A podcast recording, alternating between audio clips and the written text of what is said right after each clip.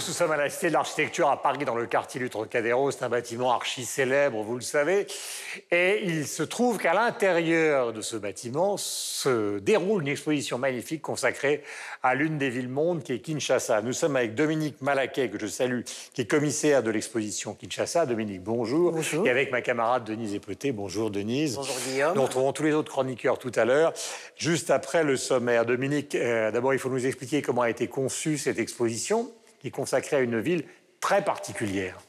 Alors, dans le sillage de 70 artistes qui sont présents ici, nous sommes un collectif de commissaires, de scénographes, de graphistes qui avons voulu parler avec la ville de Kinshasa, euh, avec ces artistes qui l'imaginent, qui la rêvent, euh, qui la critiquent, qui imaginent quelque chose pour le futur et qui pensent la ville de Kinshasa comme une façon de penser le reste des villes du monde. Et donc vraiment une ville-monde au sens le plus fondamental du terme. Moi, ce qui me fascine, pour avoir été simplement une fois à Kinshasa, mais souvent en Afrique, c'est justement de considérer que la leçon qu'il nous donne, c'est qu'une certaine forme de désordre est un ordre, ou peut devenir un ordre. Alors je crois que on parle beaucoup d'économie informelle, par exemple, quand on parle de Kinshasa. Mais je pense qu'il est important de se rendre compte qu'en fait les choses sont beaucoup plus formelles qu'elles n'en ont l'air, que dans le désordre apparent, il y a justement un ordre et une, une très grande conscience du vivre ensemble dans la ville. Et que c'est ça que Kinshasa peut apprendre aux villes au reste du, dans le reste du monde. Et ça, ça me paraît quelque chose qui est fondamental que les artistes dans cette exposition essayent d'exprimer. Nous sommes avec Dominique Malaquet, qui est l'une des commissaires de cette exposition. Ma chère Denise, c'est une exposition qui repose sur de très nombreux artistes. Une 70 artistes, hein, comme vous l'avez dit, euh, qui déclinent la ville sur, sur différentes formes d'expression. L'exposition elle-même est composée de chroniques hein, pour raconter Kinshasa. Mais comment, justement, quelle est, d'après vous, la chronique qui décrit le mieux cette ville monde Alors j'aurais du mal à vous répondre parce que vraiment ces, ces chroniques s'enchassent les unes avec les autres. Mais pour vous donner un exemple, par exemple, la ville capitaliste.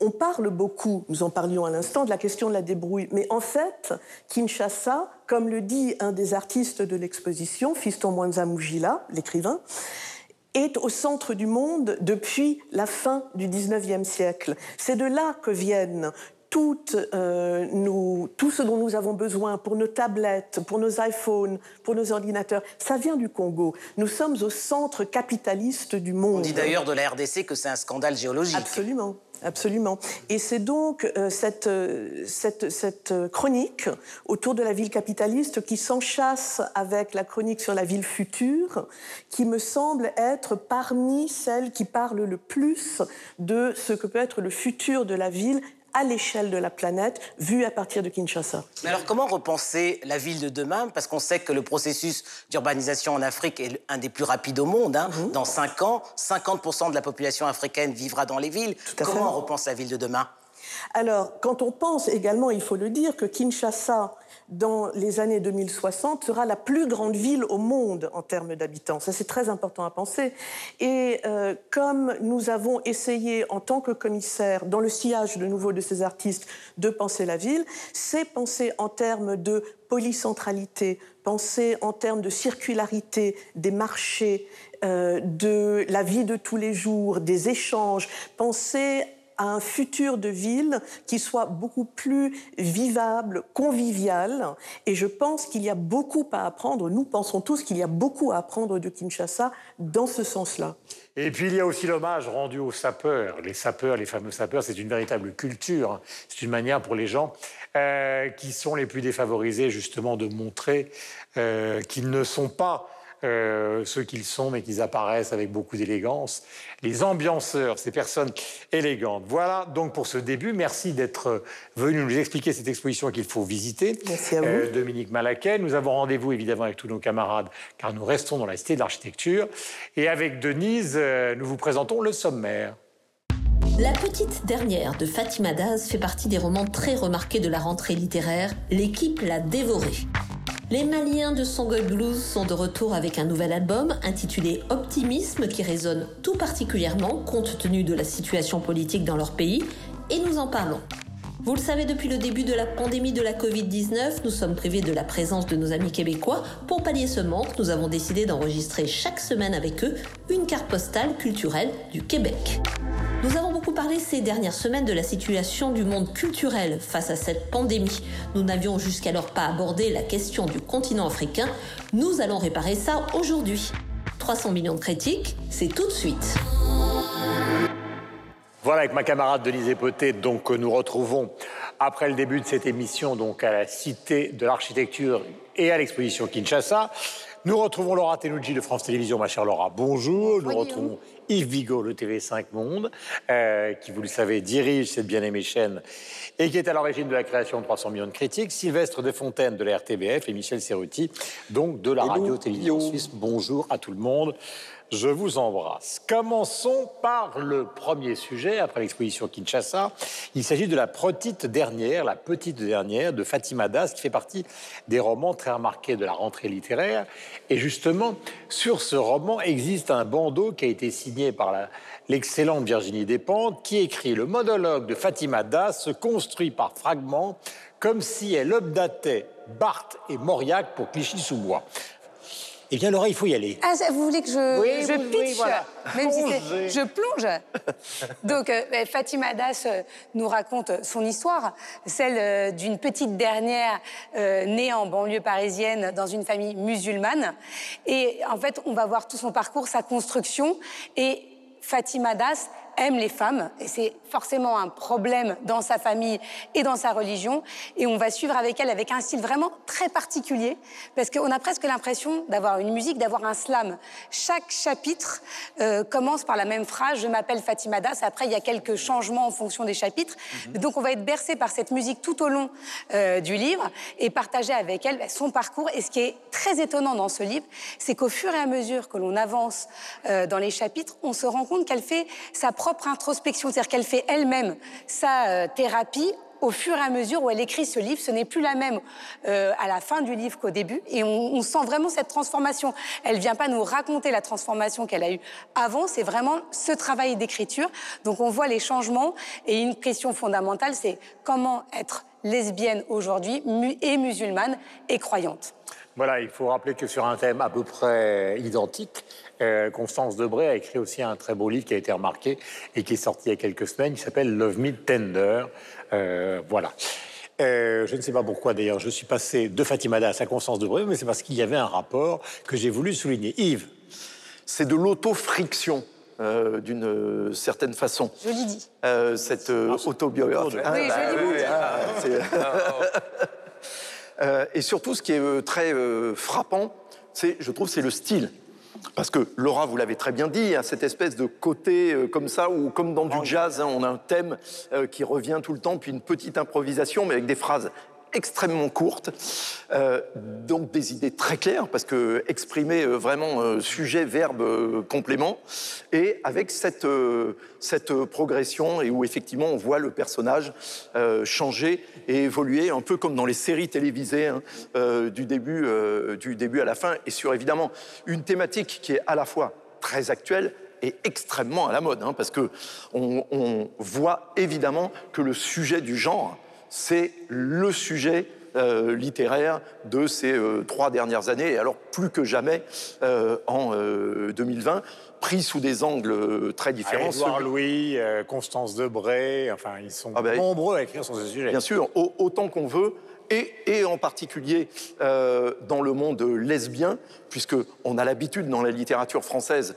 on va dire, de la littérature homosexuelle masculine, hein, qui existe depuis, euh, euh, en tous les cas depuis euh, plus d'un siècle, de manière euh, totalement euh, assumée, alors que souvent euh, la littérature lesbienne se cachait un peu à l'anglaise euh, derrière des euh, personnages à travers des, des métathèses sexuelles, comme c'est la grande tradition pour les hommes dans la littérature anglaise historique. Mais du coup, c'est aussi un objet, je trouve, au niveau de l'écriture et de la manière dont la narration est menée, et pas simplement de l'histoire, par ailleurs euh, très intéressante qu'elle euh, qu'elle raconte, mais aussi parce que ben, ça ne ressemble pas dans la manière de l'écrire et de l'exprimer à euh, d'autres romans qu'on a pu lire cette année.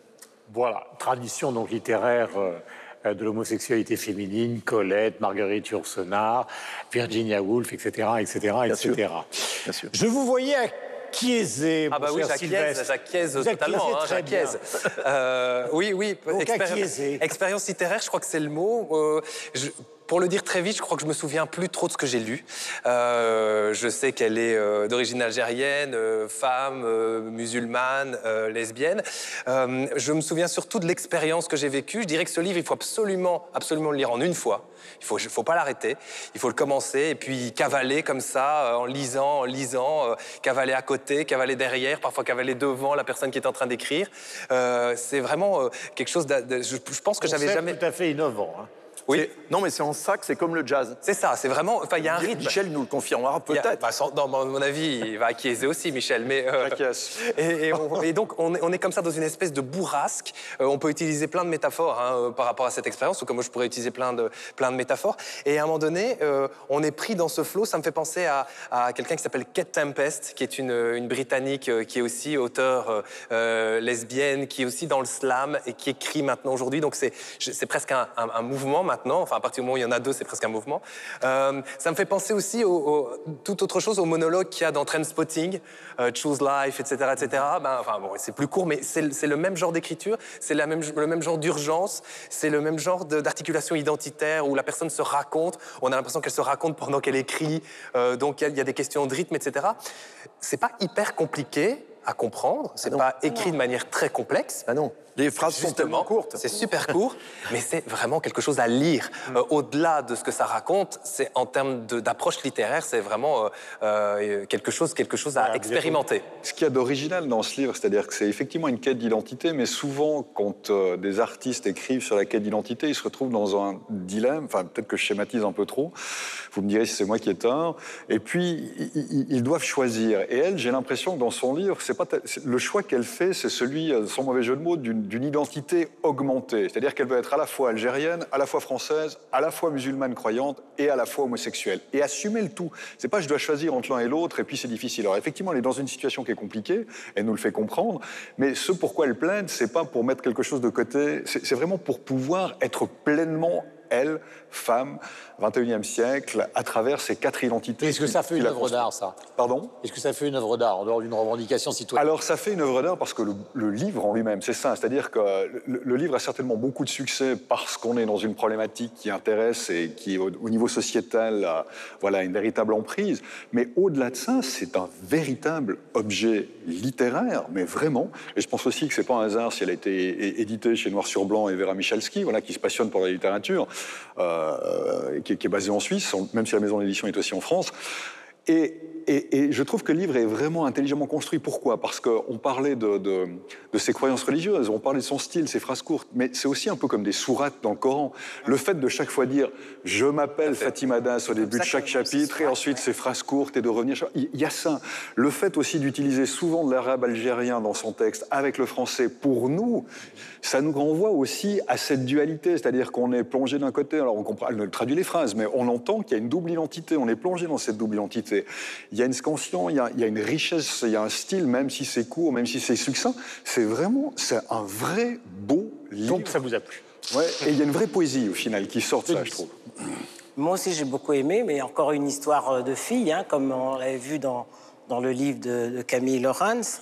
Euh, une mère, sa- sa- une femme, sa mère, hein, dont le seul espace de, de liberté est son royaume, la cuisine. Oui. Ça encore, ça, ça cadre tout de suite euh, le, le portrait euh, qu'on se fait des femmes. Et puis euh, Fatima, elle, elle cumule les discriminations. Elle est lesbienne, elle est musulmane, elle est banlieusarde.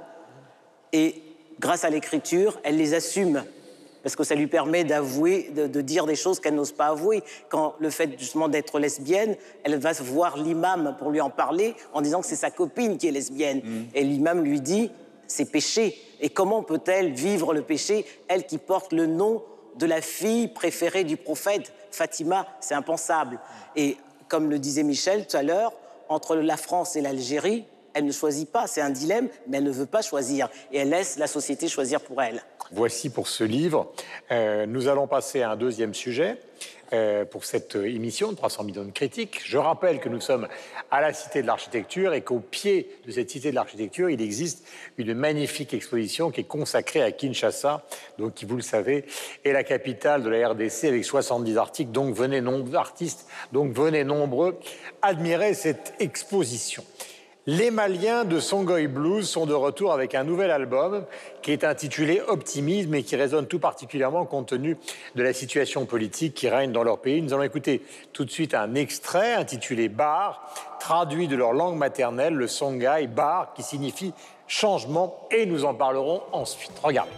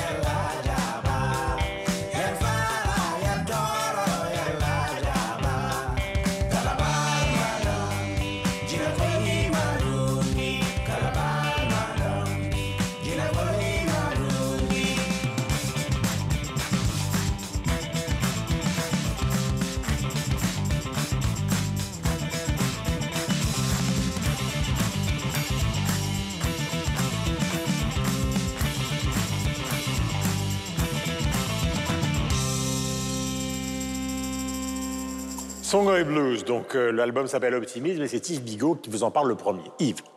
C'est le troisième album donc, de ce groupe euh, malien de Bamako, euh, qui est sans doute le plus moderne et le plus rock de tous les groupes euh, maliens, même de tous les groupes euh, africains tout court. Et autant vous le dire tout de suite, je considère que cet album de Songoy Blues est sans doute un des trois ou cinq meilleurs albums de l'année 2020 avec le Dylan et ce que vous voudrez. Damso. J'ai dit ce que vous voulez. C'est bien volontiers. comme ça. Hein. C'est bien volontiers euh, accepté. Euh, c'est vraiment leur album le plus rock et dès le premier morceau d'ailleurs. Hein. on est entre euh, les Ramones, les Clash et Led Zeppelin. donc vraiment beaucoup de guitares. Ils ont changé de batteur. C'est peut-être une des raisons pour lesquelles, hein, justement, le, rythme est plus euh, carré, même si beaucoup de morceaux restent de la musique euh, malienne par ailleurs, mhm. mais vraiment avec cette dimension rock qu'on avait deviné dès les débuts de Songoy Blues, où ils reprenaient Kashmir de Led Zeppelin et Should I Stay or Should I Go euh, des Clash. Donc on voit, ils sont jeunes. Ils aiment les guitares. On entend d'ailleurs hein, cet entrelac, ce tricot de guitare qui est typique hein, euh, de la musique malienne, hein, mais qu'ont repris euh, les Rolling Stones et d'autres groupes, euh, évidemment, par la suite, parce que c'est ce qui amène à la trance, finalement et évidemment à la danse, hein, mais donc deux qualités intrinsèques et fondamentales de, de la musique malienne et, de la musique africaine, hein, comme ces boucles rythmiques hein, aussi qui, euh, voilà, qui, euh, qui amènent à ça. Et donc c'est un album dans lequel il chante donc en songhai, comme on vient de l'entendre, en bambara aussi, qui est la principale langue euh, du Mali, mais en, en anglais et aussi euh, en français de manière très originale, avec un morceau d'ailleurs qui s'appelle Bonbon, dont je pense que s'il est promu comme il faut, ça peut être le tube de l'hiver euh, partout euh, en Europe, ou en tous les cas en Europe francophone. Vraiment, c'est un super bon disque avec des blocs de riffs, avec du feedback, etc. C'est je pense, la meilleure synthèse depuis très très longtemps mhm. que j'ai entendue entre la musique africaine qui n'est pas trahie en tant que musique et identité euh, malienne d'un côté, et euh, le rock tel qu'on peut l'entendre euh, aujourd'hui en 2020. C'est vraiment différent. C'est vraiment différent parce que c'est une synthèse, pour le coup, qui fonctionne, parce que ça ne marche pas à tous les coups, et qui, du coup, doit plaire théoriquement à tous les publics, c'est-à-dire à la fois au public du rock, au public qui aime la musique africaine, au public qui s'intéresse à la world music, et simplement à tous ceux qui aiment la musique tout court, parce qu'à ce niveau d'excellence, bah, euh, c'est difficile hum. d'être réfractaire ou indifférent. Voilà, Sylvestre Desfontaines est très touché par le fait de travailler dans une crypte et tout d'un coup une voix lui. Oui, je sais. Mais non, mais j'ai un, langage corporel chaque fois qu'on parle de musique. Et euh, Ben oui, je sais que vous avez aimé cet album, ça se voit. Mais je, rebondis sur, euh, sur deux choses qui ont été dites euh, par Yves, c'est la trance et le côté synthèse. Il y a un concept anthropologique que j'adore qui s'appelle le syncrétisme. Oui, C'est-à-dire le mélange entre euh, des, choses qui sont théoriquement irréconciliables. Le vaudou est un syncrétisme dans ce mélange, on utilise souvent pour les croyances, ce mélange entre culte traditionnel et christianisme. Et en fait, ce disque, c'est un syncrétisme musical, c'est-à-dire le mélange pour moi de sonorités traditionnelles. Je connaissais pas le groupe avant, hein, je préfère le dire euh, tout de suite. Un mélange de, musique traditionnelle et de hard rock, pour le dire très vite, hein, de, musique rock dure. Et ça fonctionne excessivement bien. Alors ça fonctionne selon des proportions différentes. Le premier morceau est très hard rock avec un tout petit peu de musique traditionnelle. Et puis ça se dilue de manière euh, euh, différente selon les morceaux. Ça navigue, c'est vraiment fascinant. Je connaissais pas du tout. Ils, avaient pour moi très bonne réputation parce qu'ils sont sur un label qui s'appelle Fat Possum, qui est le label des Black Keys, qui est un groupe américain cultissime incroyable, un groupe de, musique alternative qui a réussi alors, euh, ils ne l'ont pas fait volontairement, mais qui ont réussi. Alternative qui a été numéro un quand même. C'est ça. Et donc, c'est ce que je voulais dire. C'est un groupe de musique alternative qui n'a jamais eu la prétention de devenir un groupe immense, un groupe de stade, et qui est devenu un groupe immense, hmm. presque à leur corps défendant. Donc, donc, il y avait vraiment euh, euh, une, bonne matière là derrière. Et donc, j'ai été fasciné par ce disque, qui est effectivement sans doute un des grands disques de l'année à côté de celui de Damso. Alors en général, le hard rock n'est pas forcément la tasse de tes filles. Mais moi, j'ai adoré. Et bien voilà. Ah, j'ai adoré cet album. vous êtes un paradoxe vivant. Euh, je, non, mais je pense qu'il est touché par la grâce. C'est-à-dire sans rentrer. Euh, alors déjà, euh, Yves en a fait une telle description, mais moi, à mon petit niveau, qui ne suis pas une fan, une, une connaisseuse de la musique africaine, ben, si vous n'aimez pas ou si vous êtes réfractaire à la musique africaine, il faut écouter cet album tout de suite. Ça nous fait changer d'avis. c'est un peu comme une recette de cuisine. Vous mettez plein d'ingrédients dedans, sans faire attention à ce que vous mettez, et à la fin, il y a un truc extraordinaire qui sort. Mmh. Et c'est vraiment. Et c'est vraiment ce qu'on ressent. En plus, c'est un album qu'on a envie d'écouter en ce moment. C'est un album positif, euh, qui fait du bien. Et, euh, D'où le titre. D'où le titre. Et, quand vous regardez un peu sur les réseaux sociaux, même si c'est pas, ils n'ont pas une grande popularité, on retrouve quand même beaucoup de commentaires euh, par rapport aux messages qu'ils divulguent et, qui veulent faire passer à la jeune génération, comme le fait d'avoir envie d'un soulèvement, mais pacifique. C'est-à-dire que c'est à la fois réveillez-vous, euh, il faut réveillons-nous parce qu'il s'inclut dedans, mais en même temps tout ça sans violence. Enfin, c'est vraiment un album euh, que j'ai beaucoup aimé à la fois pour les sonorités, mais aussi pour le message. Denise, c'est un groupe africain, bien évidemment, on vient d'en parler. Malien. Dans un pays, le Mali, qui est quand même en proie à un certain nombre de difficultés, c'est le moins qu'on puisse dire. C'est vrai, mais c'est pour ça qu'il y a une logique hein, dans, l'histoire euh, musicale de, du Songgoing Blues.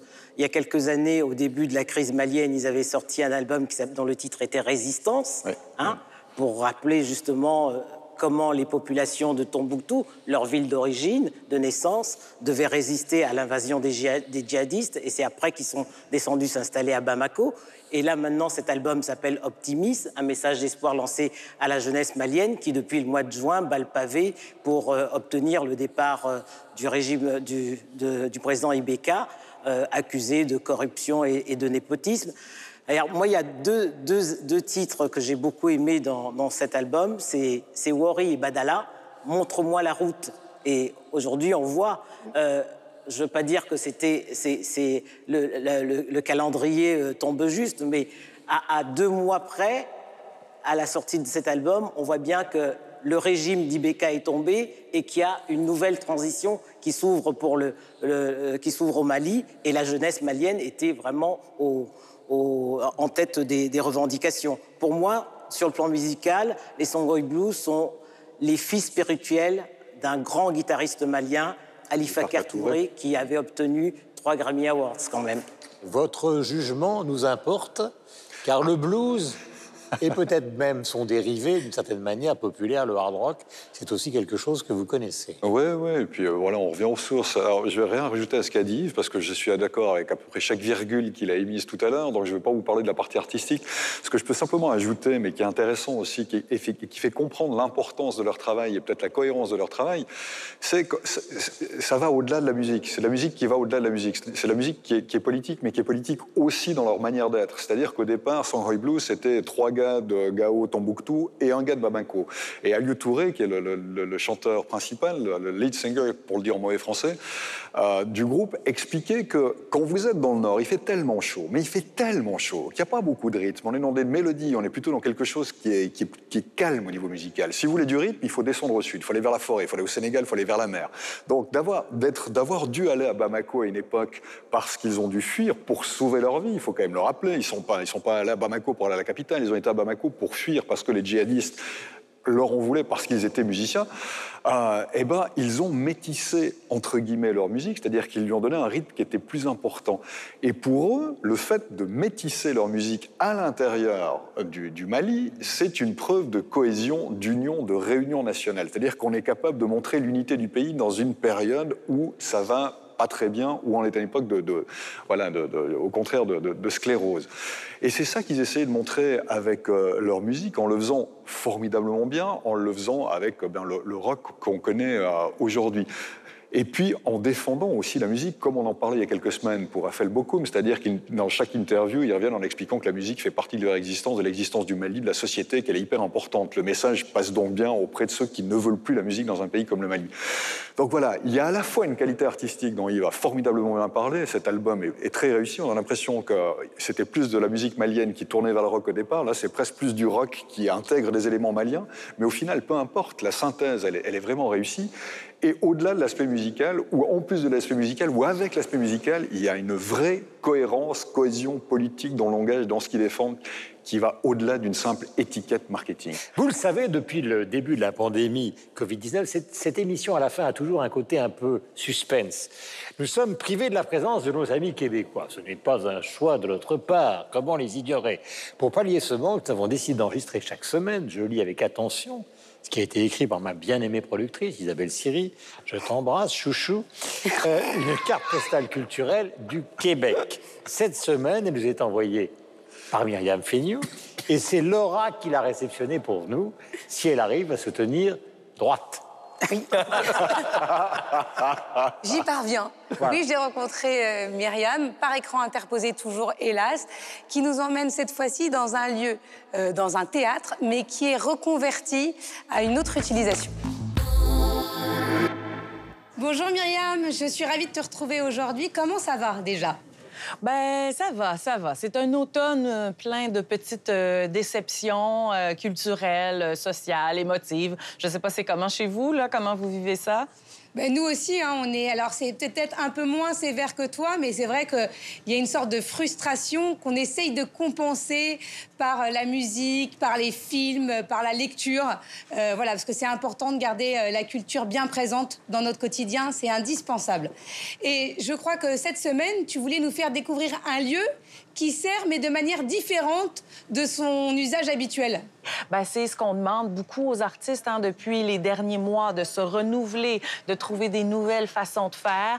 Euh, parfois, c'est un peu euh, éreintant euh, pour les artistes, mais en même temps, de tout ça naît quelque chose de magnifique, c'est-à-dire de, nouvelles façons d'aborder, notamment le théâtre. Et là, je vous amène au TNM, le Théâtre du Nouveau Monde, qui est une institution chez nous ici à Montréal.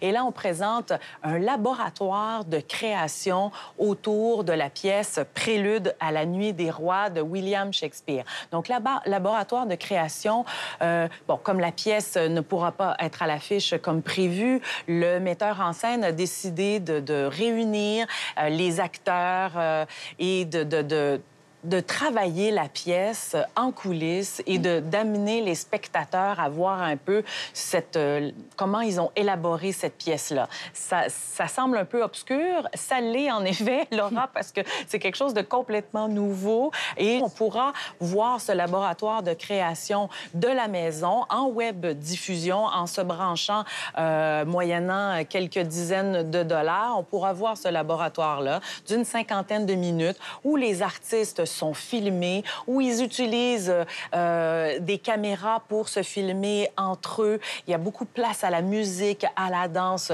au mouvement. Les décors sont en création devant nos yeux. Euh, et euh, au cœur de tout ça, ben, le personnage principal qui est incarné par Benoît McGuinness, qui est un des, de nos grands acteurs, un des grands acteurs de sa génération. Et puis, donc voilà, on rentre avec un accès, on paie le montant, je crois que c'est 18 dollars pour pouvoir y, avoir accès. Euh, et, voilà, on va ouvrir euh, les vannes à cette web diffusion internationale. Merci Myriam. En tout cas, ça nous donne envie d'ailleurs pour tous ceux qui sont curieux, voilà l'adresse qui s'affiche en bas de l'écran. Et je te propose que l'on se retrouve la semaine prochaine. Salut Voilà, merci Myriam. Yves Bigot a dû nous quitter. Rendez-vous pour la direction de TV5 Monde, c'était important. Donc, il est excusé. Le dernier sujet, euh, concerne la culture africaine dans cette période qui est très particulière, celle de la Covid-19, car nous avons beaucoup parlé de la situation culturelle euh, bah, dans le continent européen francophone. Maintenant, il est important euh, de voir comment ça se passe en Afrique. Et Denise, il est aussi important que vous puissiez nous éclairer, car nous connaissons évidemment beaucoup moins la situation que vous, qui y allez très souvent. Alors, je crois qu'il y a eu, face à cette crise, il y a eu deux choses. D'abord, l'impact de la crise sur la vie des artistes et puis la contribution des artistes à la lutte contre cette pandémie. Alors, dans un premier temps, c'est vrai que contrairement à, à l'Europe ou à l'Occident, il n'existe pas de statut d'intermittent, donc les artistes qui ne produisaient pas n'avaient pas de revenus. Certains pays comme euh, le Sénégal, par exemple, ont mis en place un fonds spécial Covid, mais comme il a fallu contenter tout le monde, ça a été du saupoudrage. Donc ça n'a réglé les choses que dans un laps de temps, puisque le confinement a duré quand même, même s'il n'y avait pas de confinement en Afrique, c'était un couvre-feu, a duré quand même quatre mois.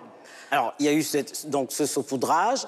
Et mais euh, euh, à, côté de ça, il y a eu un financement aussi spécial Covid qui a été mis en place par le Fonds africain de la culture une institution qui a été créée euh, il y a deux ans, dont le siège est à Bamako. Et c'est d'ailleurs pour cette raison que l'ancien président du Mali, Ibrahim Boubacar Keïta, était un peu le coordonnateur culturel de l'Union africaine. 600 dossiers ont été, 600 euh, artistes sont soumissionnés pour bénéficier de ce fonds, mais comme les critères étaient très stricts, seuls 120 artistes ont pu bénéficier d'une aide pour pouvoir les accompagner. Le numérique a été vraiment la grande révélation hein, de, cette crise parce que tous les artistes mais surtout les artistes qui avaient déjà un peu de notoriété, euh, euh, le numérique, grâce au numérique, ils ont pu continuer à mmh. exposer et à faire parler d'eux euh, sur la toile. ce qui s'est fait un peu partout dans le monde. Ce qui s'est hein. fait un peu partout. Mais, mais justement, en Afrique en particulier, on, on s'est rendu compte à quel point le numérique avait explosé. Mmh. Parce que l'usage et compte tenu du coût de la data, très peu de personnes ont les moyens d'avoir euh, des comptes et, ou de pouvoir, euh, comme ça, exposer leurs œuvres sur, euh, sur le net. La deuxième phase dont je parlais, c'était la contribution des artistes. Ils ont été, dès le début de la crise, très engagés. Beaucoup de chanteurs ont composé des clips pour promouvoir les gestes barrières. Je pense notamment à Kofi Olomide, une des vedettes de la musique congolaise, mais également quelqu'un, euh, une surprise, hein, c'est que le président du Libéria, George Weah, le grand footballeur que vous connaissez sûrement, il avait enregistré les disques, qui a, enregistré une chanson avec une chorale libérienne pour promouvoir les gestes barrières. Alors, tous les événements culturels en Afrique ont été supprimés. Hein. Je pense notamment à la Biennale de Dakar, qui est certainement le marché le plus grand marché d'art contemporain du continent, qui s'appelle Dakar, qui devait avoir lieu au mois de mai à Dakar, qui a été reporté au mois d'octobre et comme la, situation, la, crise n'est toujours pas terminée, il est reporté s'inédié. Voilà, et cette situation culturelle donc euh, compliquée via la pandémie, mais qui est évidemment compliquée dans le monde entier Est-ce qu'elle a donné lieu à, des expositions, à, un intérêt chez vous en Suisse? Alors, je ne suis pas certain qu'il y ait un intérêt supplémentaire augmenté pour l'Afrique lié à, la pandémie. Par contre, c'est vrai que, voilà, d'une manière générale, des expositions liées à l'Afrique, il y en a régulièrement et il y en a toujours euh, actuellement euh, en Suisse. Je vous ai parlé dans une émission précédente d'une expo qui va bientôt se terminer. Alors, si vous êtes à Berne, n'hésitez pas à y aller. C'est au Kunstmuseum de Berne. C'est sur Elena Tsui, qui est certainement l'artiste contemporain africain le plus connu. Vous savez, ces grandes tentures comme ça qu'il fait avec des capsules de bouteilles. Euh, il y a une expo au musée d'ethnographie de Neuchâtel sur une mission euh, protestante d'évangélisation euh, suisse en Afrique australe à la fin du 19e. C'est intéressant parce que c'est des choses qu'on ne sait pas forcément. Et puis, surtout, j'ai envie de vous dire pour ceux et celles qui nous regardent et qui ne peuvent pas venir en Suisse, il y a eu une exposition à Zurich l'été passé sur la photographie d'Africains ou d'Afro-descendants. Ça s'appelait Black Art Matters. Évidemment, c'est en lien avec Black Lives Matters, mais blackartmatters.com. Et si vous tapez cette adresse, eh bien, vous tomberez sur le site de l'expo, qui, même si l'expo est terminée, le site existe toujours. Mhm. Il y a une septantaine de photographes qui présentaient 750 photos. Je ne suis pas sûr que les 750 photos soient visibles, mais en tout cas, il y en a une très grande quantité. Donc, c'est la possibilité, eh bien, de voir, de se plonger dans un regard africain ou d'afro-descendant au niveau photographique. C'est passionnant, c'est extrêmement intéressant. D'ailleurs, c'était une expo qui a eu du succès à Zurich, dont on a beaucoup parlé. Et c'est l'occasion de pouvoir continuer de la regarder, même si on n'est pas à Zurich et que l'expo est terminée. blackartmatters.com. Laura évidemment, il y, a, quand même encore quelques expositions en France. À Nantes, vous avez l'exposition euh, du photographe malien euh, Malik Sidibé, La fête à Bamako.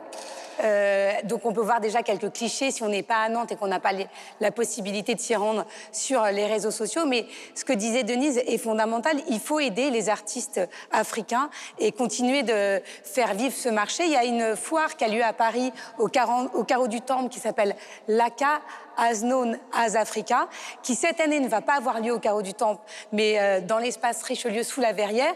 Et ils vont limiter évidemment le nombre de visiteurs, mais ils incitent tous les clients à contacter les galeries. Et là, les réseaux sociaux et le digital est fondamental pour maintenir ce lien et faire vivre ces artistes. Parce que la question qui se pose, c'est, voilà, il y a plein d'artistes qui souffrent, qui sont en Afrique. Alors, comme le disait très justement Denise, heureusement, le numérique permet de désenclaver et d'aller chercher les clients à l'international.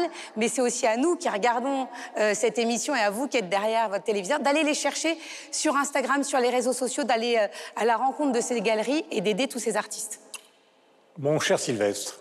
Alors il y a euh, un musée important en Belgique et qui a été un musée polémique pendant longtemps, c'est ce qu'on appelait avant le musée euh, d'Afrique centrale, donc le fameux musée de Tervuren, qui a été voulu par Léopold II pour glorifier la colonisation et le, côté bénéfique de la colonisation euh, sur, le, sur le Congo, le Congo qui a été une colonie belge jusqu'en 1960. Ce musée a été en travaux pendant très longtemps, il a rouvert en 2018 et il est devenu musée de dialogue entre les cultures du Nord et du Sud. C'était le présupposé.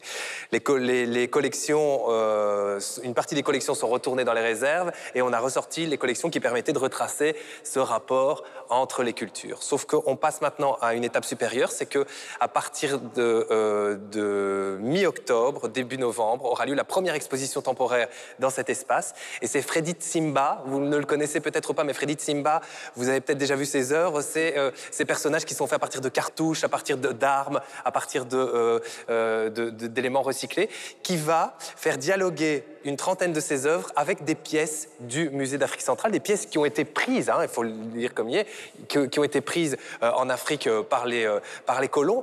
Et ce qui est intéressant, c'est que ce n'est pas le musée qui va choisir ses œuvres, mais c'est le conservateur du musée national de Kinshasa qui va lui-même venir choisir les œuvres. Il l'a déjà fait, mais il les a choisies dans les réserves du musée et qui lui-même va les mettre en dialogue avec les œuvres de Freddy Simba. Donc je trouve qu'on avance. Alors effectivement, on peut dire que euh, euh, c'est une première étape peut-être vers une restitution, que ces œuvres, elles restent encore en Belgique pour le coup, mais qu'elles sont euh, mises à disposition, qu'il y a un vrai travail de dialogue maintenant qui est effectué avec des institutions culturelles dans les pays africains concernés. Oui, ça se passe partout, puisque vous savez qu'aux États-Unis, par exemple, Kenny Wiley, qui a été avec un autre artiste américain, portraitiste d'Obama, est devenu une superstar mondiale, exposé dans le monde entier. Barthélemy Togo, qui lui est un artiste africain, est devenu aussi une superstar mondiale. Toutes les grandes galeries du monde ont les artistes africains.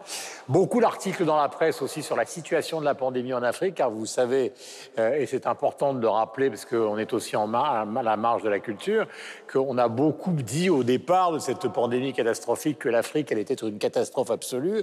Or, c'est exactement le contraire, pour l'instant, et c'est important quand même de, le préciser aujourd'hui, parce que c'est lié aussi à la situation euh, des artistes.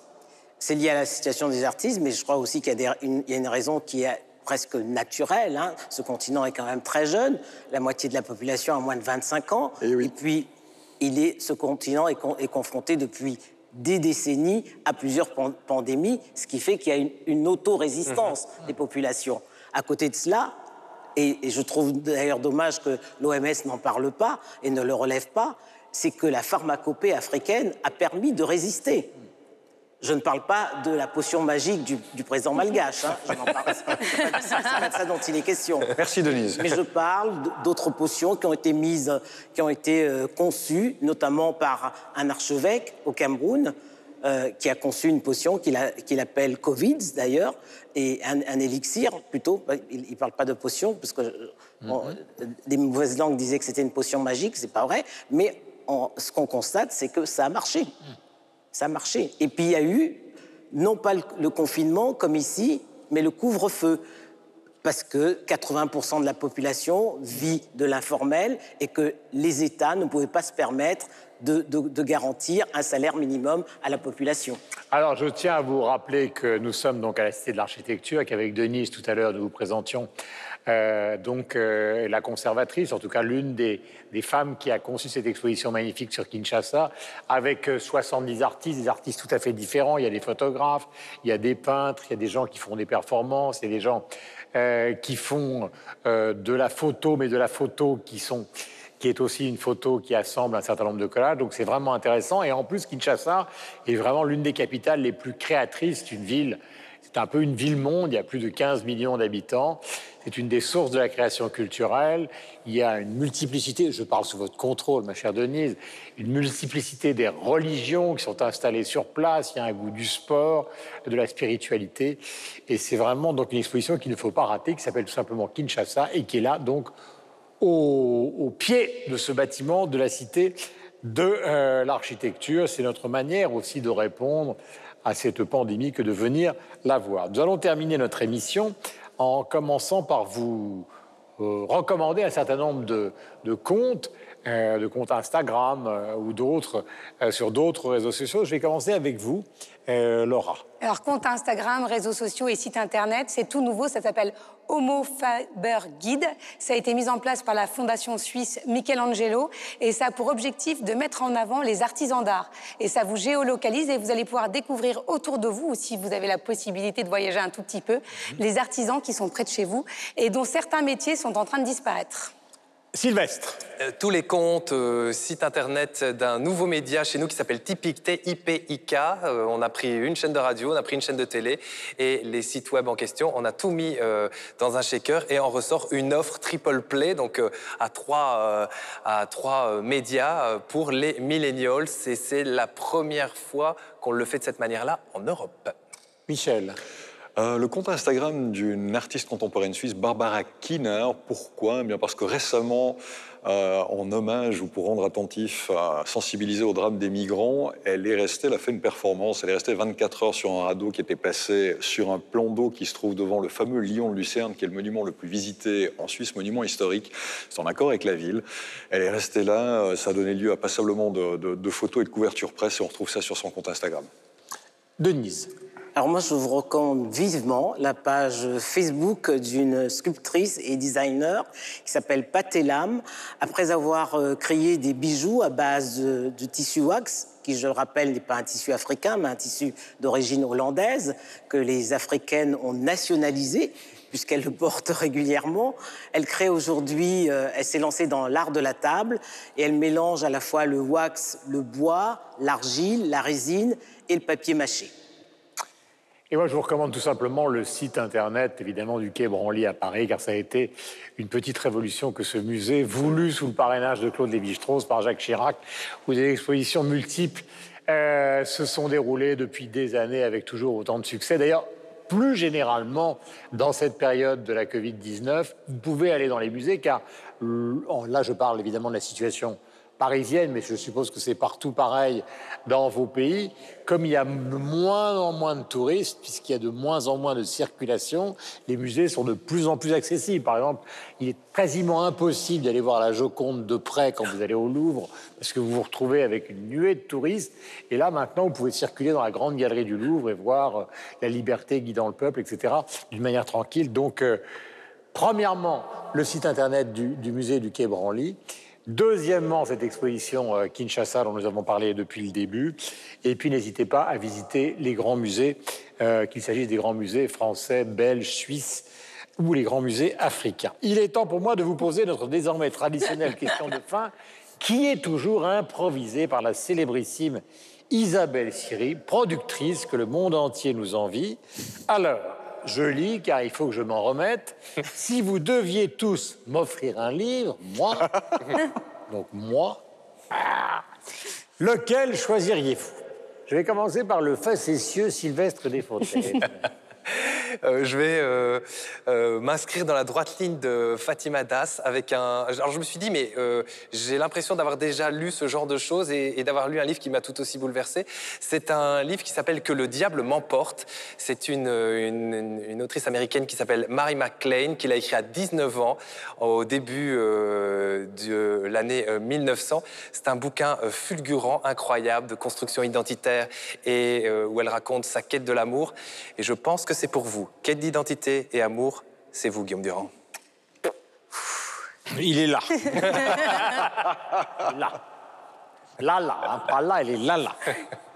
Laura, Alors attention, je vous sens facétieuse encore bien pire. Quelques précautions oratoires. On m'a dit le livre qu'on souhaite vous offrir, pas forcément le livre qu'on recommande. C'est pas, c'est Isabelle. Non, je préfère dire ça avant de donner le titre du livre, puisqu'il s'agit du livre de Raphaël Antoven, Le temps gagné. Et vous, en tant que germano-pratin, ce côté un peu Dallas à Saint-Germain-des-Prés, je trouve que ça vous colle parfaitement bien. D'accord, je l'ai lu, j'ai reçu Raphaël Antoven sur l'antenne de Radio Classique. Donc, c'est, vous voulez que je change de cadeau? Comment? Vous voulez changer mon cadeau? Mais, si vous voulez, ça ne se fait pas, ça. On ne revend pas le cadeau de la copine ou du copain. On l'accepte, on sourit, on se pose des questions, et après, tout devient un mystère. Michel. Alors peut-être que vous l'avez déjà lu, parce que Guillaume est un immense lecteur. Moi, je, voulais vous, je vous offrirai très volontiers un bouquin d'un écrivain que j'affectionne particulièrement, c'est Henri De Luca. Ah oui, c'est un le, le, grandissime, extraordinaire écrivain italien. Et le bouquin que j'ai choisi, il y en a plein, hein, parce que franchement, euh, à part ça, lisez Henri De Luca, c'est splendide. Mais moi, je vous offrirais bien Trois chevaux. C'est un bouquin qui a été écrit en 1999-2000, qui parle à la fois de la dictature argentine, la guerre au Malouine, de l'Italie. Ça parle d'amour, ça parle de mer, ça parle de nature, comme souvent chez Elie de Luca, tout ça dans une prose qui confine à la poésie. Ça parle de choix existentiels, de destin. Cet auteur et ce bouquin en particulier, mais d'une manière générale, sont des bouquins essentiels et c'est un auteur essentiel. Je viens d'écrire un dernier qui s'appelle Impossible. Impossible que j'ai pas lu encore. Absolument génial. Il s'agit de deux alpinistes, des anciens de la lutte d'extrême gauche qui sont euh, bah, en Italie, dans les montagnes. Il y en a un qui tombe dans une vallée, l'autre qui est soupçonné par un jeune juge de l'avoir poussé. C'est une sorte de garde à vue de Claude Miller entre le juge et cet ancien de l'extrême gauche sur fond d'alpinisme. Et c'est un livre entièrement dialogué. C'est une, grande des une des grandes réussites littéraires de la rentrée. Denis, je sais que vous avez un cadeau à me oui, j'ai un très beau cadeau à vous offrir, Guillaume. C'est là où on voit votre générosité, parce que les autres me parlent de cadeaux. Rien. ne les voyez pas. Et moi, je l'ai. avec rien, oui. Mais moi, je eh mais c'est ça. Voilà. C'est ça la Denise qu'on aime. Alors, c'est le dernier livre de la réalisatrice Karine Silla, qui a pour titre Aline et les hommes de guerre.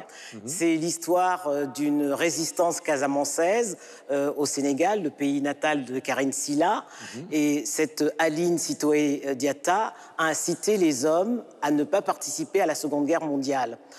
Euh, malheureusement, les livres d'histoire ne parlent pas d'elle, c'est une héroïne oubliée, pour une raison bien simple, hein, parce que l'histoire est toujours écrite par les vainqueurs, et généralement, les vainqueurs, ce sont les hommes. Mhm. c'est une chose. Dites donc, Voilà. Voilà.